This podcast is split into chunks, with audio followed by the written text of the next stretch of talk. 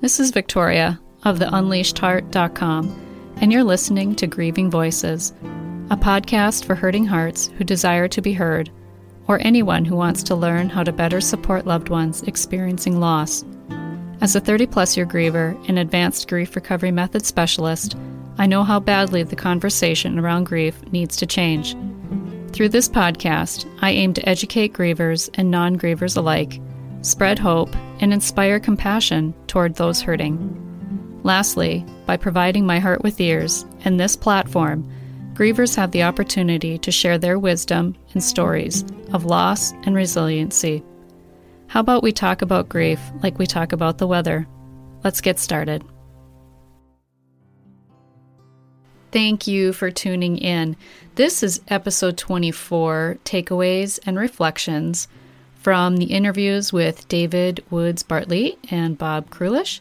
If you have not listened to those episodes, which would be episode 21, 22, and 23, then that's what this episode is all about. David's episode was split into two parts because it was just an amazing conversation, as was the one with Bob. And so today I just want to dig a little deeper into the topics that we covered.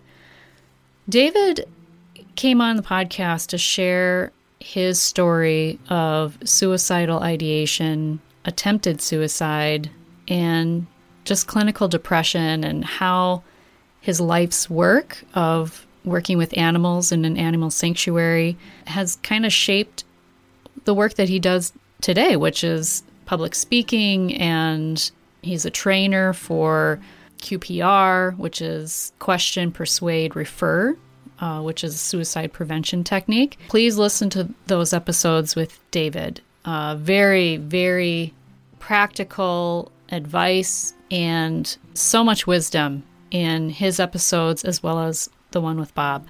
So I'm going to approach the topic of suicide from the grief standpoint. And when we talk about suicide, which is a very abrupt kind of loss, such as murder is, and any other tragic, you know, circumstances. And also, too, like, let's say someone passes away of AIDS, you know, there's like this almost like a stigma. Like, you're almost afraid to even say how your loved one passed away because in a lot of cultures and a lot of beliefs, it's unacceptable. And that doesn't change the fact of how the person died. But it very well can impact the griever and how they share their grief, if they do at all, right? When we focus on the reason for the loss, it tends to increase the isolation. And grief is emotional, regardless of the cause of death of a loved one, and there are two larger truths to this. Would you have missed your loved one any less had he or she died another way? Absolutely not. So, the fact that your loved one passed from suicide doesn't change the fact that you're still missing that loved one. And the other truth is, what is emotionally unfinished for you as a result of the death? And there's this other thing too that we talk about in grief recovery and address, but society itself, you know, we always look for closure, right? We want some ending to uh, our suffering. And in the case of like murder, we're always wanting that closure, right? We, especially for instances like murder, where you are looking for justice, where you're looking for it's unhelpful and it's inaccurate. The word itself, closure, because if is there closure to those whose loved ones were murdered and never received justice? Or if you did receive justice, is there still closure? No, because there's still unresolved grief. So, what can happen though, too, is that people can make a life cause out of the circumstances that took their loved one. So, in the case of suicide, for example. And it's amazing to bring awareness and to create change. Um, but how many people remain incomplete with the loved one who died, despite all of the effort and the proactive change that they're, that they're trying to bring about in society. Again, whether it's, you know, suicide awareness or it's, you know, because they lost someone to suicide or murder or, you know, wanting to change laws, anything like that, right? It takes a lot of energy to remain distracted from our own unresolved grief. And that can be one way people do that. Um, another word that seems to come up a lot when people talk about loss due to suicide is guilt. Uh, a lot of veterans can feel this way as well. Um, the definition in the dictionary implies it's an intent to do harm. And if you apply this to the death of a loved one by suicide, I would ask you this question Did you intend to harm them? And the answer would be absolutely not.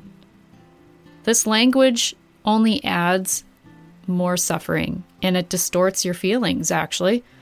The more accurate thing to consider is what would have been different, better, or more in the relationship? What do you wish would have been different, better, or more in the relationship? Another word I see a lot on social media and otherwise or here too is about is the word survivor. And it's another inaccurate word just like guilt, just like closure. And it implies that you outlived someone else.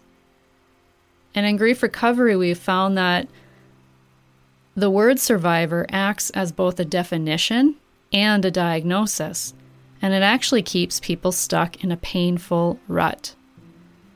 You don't survive someone else's suicide. You may, however, survive if someone tries to murder you, but not when they attempt or complete suicide. So, survivor defines the griever, and it causes him or her to revisit the circumstances of the loss, and it then becomes an identity. There are many groups that are actually too born out of this self identification. Grievers are already isolated in our society, so segregating grievers by the type of loss only adds to the isolation. And yet, it can be of some comfort, though, too. So, you may seek out a group of other survivors of suicide, right? Again, that's an unhelpful definition or an unhelpful term.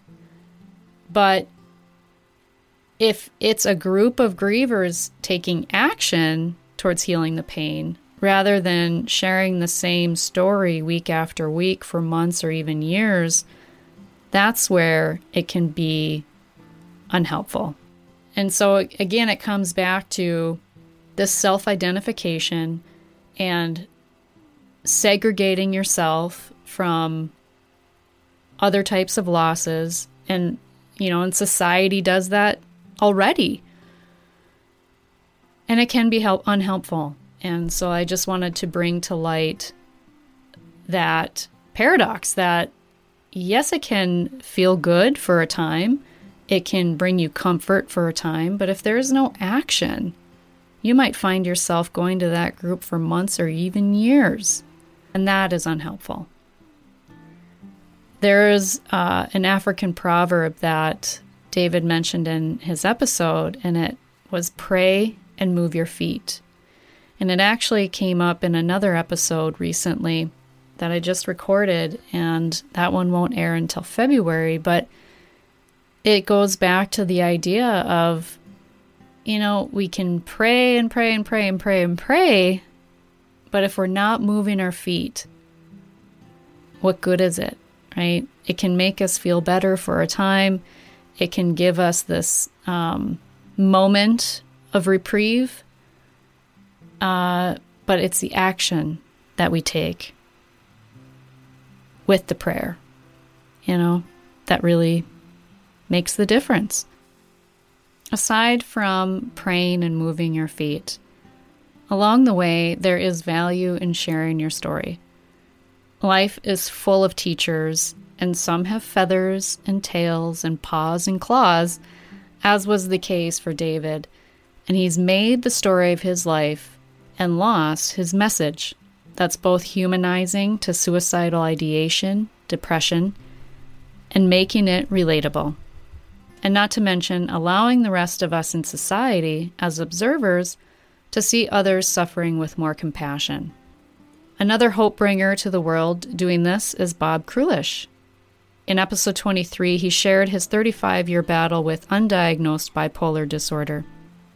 Can you imagine, as a parent, only seeing your kids for 72 hours out of 365 days, which is 8,760 hours? I can't, and I also can't imagine the emotional toll it takes on the kids as well, and especially around bipolar, which is widely misunderstood. Which is why I love the work that Bob brings to the world. It's impactful because his story is impactful. He's a high functioning adult that is not only living with bipolar, but he is an example of someone who is thriving.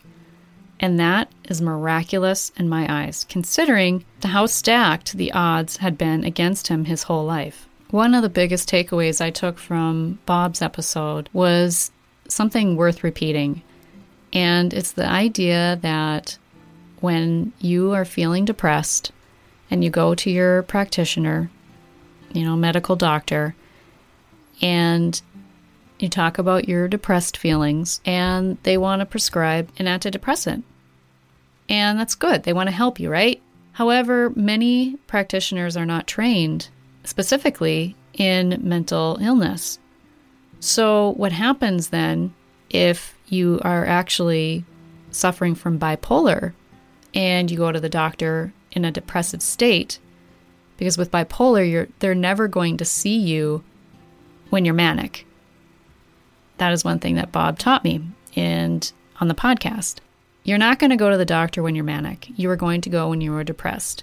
And they'll give you an antidepressant, most likely.